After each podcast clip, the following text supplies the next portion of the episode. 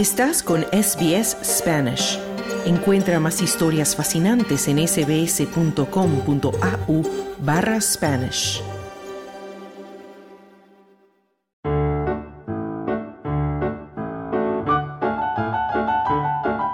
Y en SBS Audio ya llegamos a este fin de semana de noticias positivas con Claudio Vázquez. Claudio, muy buenas tardes. Buenas tardes, Carlos. Bueno, Claudio, vamos a comenzar hablando de un descubrimiento que se hizo en Estados Unidos y tiene que ver con la pérdida auditiva.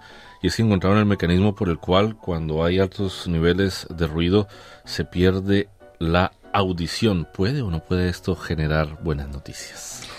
Bueno, Carlos, yo creo que tú también te has dado cuenta, como mucha gente, que cada día, ¿no? En el tren, en el metro, donde sea, vemos a muchas personas, ¿no? Escuchando música, quizás podcast, ¿no? De SBS Spanish, eh, con los audífonos puestos y muchas veces lo hacen a muy alto volumen.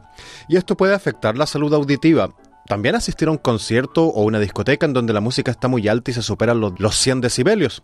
Y es importante comprender que cualquier exposición prolongada a más de 80 decibelios es considerada dañina para el oído. Los científicos recomiendan, en este sentido, utilizar tapones en lugares muy ruidosos para evitar daños permanentes. Lo preocupante es que cuando las células del sistema auditivo están lesionadas, es prácticamente imposible regenerarlas. Sin embargo, investigadores de la Universidad de Pittsburgh, tal como decías, han descubierto recientemente el mecanismo biológico de la pérdida auditiva causada por ruidos fuertes, lo que podría ayudar a encontrar formas mejores de prevención de estas lesiones.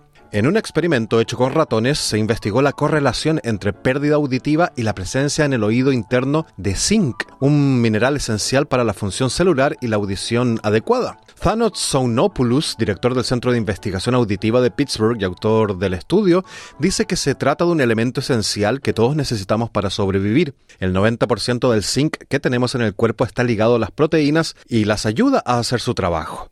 Es importante para la comunicación entre las diferentes neuronas y células.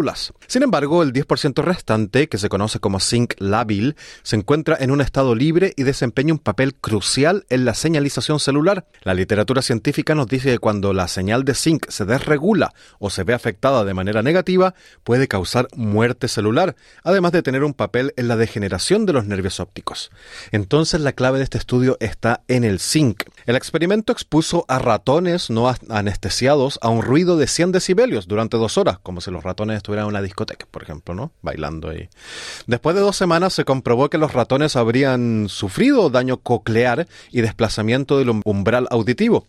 También se evaluaron los niveles y la localización del zinc en la cóclea de estos ratones, en comparación con otros que habían sido expuestos al mismo nivel de ruido solamente un día antes. Y en los primeros ratones se observó que el zinc lábil se encontraba principalmente en las células externas, mientras que en los ratones que acababan de exponerse al trauma, este se encontraba en la parte interna de la cóclea.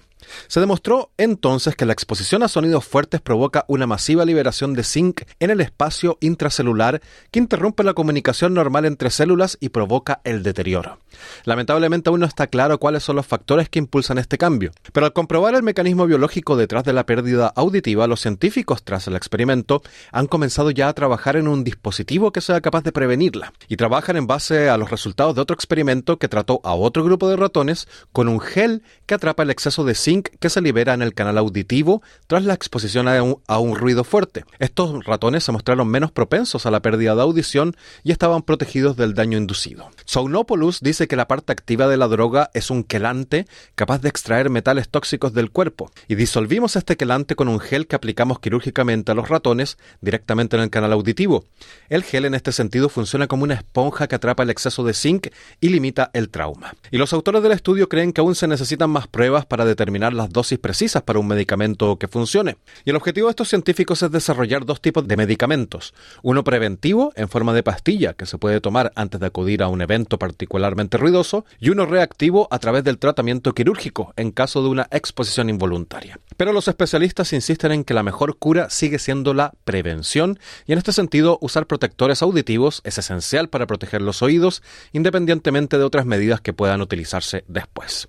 Por eso es mejor no exagerar ni con el volumen ni con el uso de audífonos, evitar los ruidos muy altos o protegerse también de ese ruido. Tampoco acudir a tantos eventos o fiestas donde el volumen de la música es muy alto. Así que esta recomendación va para ti, Carlos, que sales a rompear cada día y cada noche hasta que las velas no ardan, ¿no? Y después haces que no escuchas las recomendaciones que te dan tu esposa y tus amigos. Exactamente, me va a tocar ponerle cuidado entonces a eso. Muy buenas noticias, sobre todo para futuras exploraciones de cómo también tratar de revertir, si es posible, esta clase de situaciones para cientos y miles de personas que tienen problemas auditivos. Y vamos a cambiar de tema y vamos a tratar de resolver la pregunta, ¿estamos solos en este universo? Y eso es a raíz de un descubrimiento que se hizo por un océano subterráneo en una de las lunas de Saturno. Sí, Carlos, buena pregunta. No te tengo la respuesta así 100%, pero vamos a intentar dilucidarla. Y sabemos que el universo es gigantesco. Y en este existen planetas próximos dentro del sistema solar donde la vida sería posible. Esto es cada vez más un hecho gracias a los descubrimientos hechos por sondas espaciales en los últimos años. Los océanos subterráneos de algunas lunas de Júpiter o Saturno, que se encuentran cubiertos por grandes extensiones de roca y hielo, al parecer tienen una temperatura bastante templada como para tener agua líquida. Además tienen unas condiciones químicas donde podrían sobrevivir algunos microorganismos terrestres. La sonda Voyager 2, al pasar junto a la luna de Júpiter Europa en 1979, constató la existencia de surcos y fracturas en la superficie congelada que hicieron pensar a los astrónomos y astrofísicos de que podría contener agua líquida en su interior. Hoy se cree que no solo la luna Europa alberga estas condiciones, sino también hay mares en el interior de Ganímedes, que es la mayor luna del sistema solar, también en el satélite de Saturno, Encelado, o en Titán, que tiene la superficie cubierta de lagos de metano. Y un artículo que se publicó recientemente en la revista Nature sugiere que también en la luna de Saturno llamada Mimas hay un mar subterráneo. La existencia de un mar bajo una luna se suele intuir por las modificaciones en su superficie, como las fallas de la luna Europa provocadas por los cambios de volumen en el agua cuando se congela o se derrite. Y en el caso de Mimas es un ambiente que parece geológicamente muerto desde hace tiempo y no tiene esas típicas fallas de los satélites que contienen agua. Sin embargo, los autores del trabajo encontraron presencia del líquido vital gracias a un análisis detallado de sus movimientos alrededor de Saturno. La pequeña luna de Mimas, que mide solo 400 kilómetros de diámetro, escondería un océano líquido bajo una capa de hielo de 20 o 30 kilómetros de grosor, y las simulaciones sugieren que el mar apareció recientemente hace solo, digamos, 25 o 2 millones de años atrás, por lo que aún no genera esos efectos visibles en la superficie. Y esto lleva a los científicos a creer que son muchos más cuerpos celestes que podrían contener agua líquida, pero que no muestran evidencia visible en la superficie de estos mares escondidos. Y en algunos cuerpos celestes la desintegración de elementos radiactivos pueden explicar el origen del calor necesario para tener agua líquida tan lejos del Sol. En otro, como el caso de Mimas, los efectos gravitatorios de Saturno y de otras lunas pueden sacudir las entrañas del satélite con el mismo mecanismo que produce las mareas en la Tierra, pero mucho más intenso, y hacer que suba la temperatura en el interior de estos mares. Esto plantearía la posibilidad de que los cruces con las órbitas de otros objetos puedan generar las condiciones para que el hielo se derrita. Lamentablemente muchos de estos cuerpos celestes y sus mares ocultos son tan inaccesibles como los planetas que orbitan estrellas a años luz de distancia de la Tierra.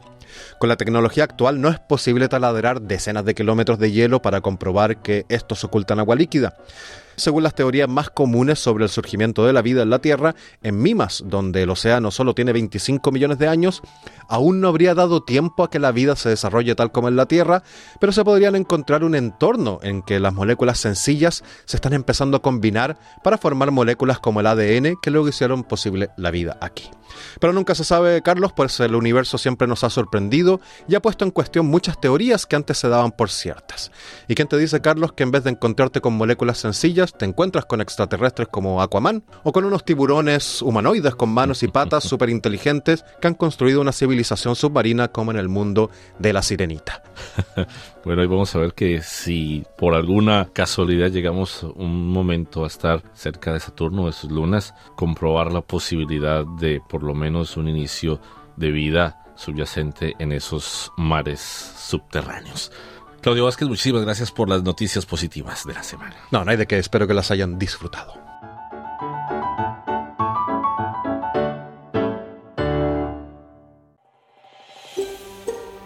¿Quieres escuchar más historias como esta? Descárgatelas en Apple Podcasts, Google Podcasts, Spotify o en tu plataforma de podcast favorita.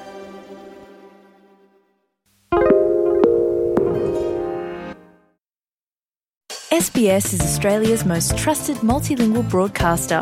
Our listeners are loyal, highly engaged, and have supported countless local businesses. We offer advertising packages for businesses of all sizes.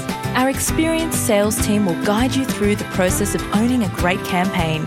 Bring your own ad or have our production team make you something in one of our 68 languages.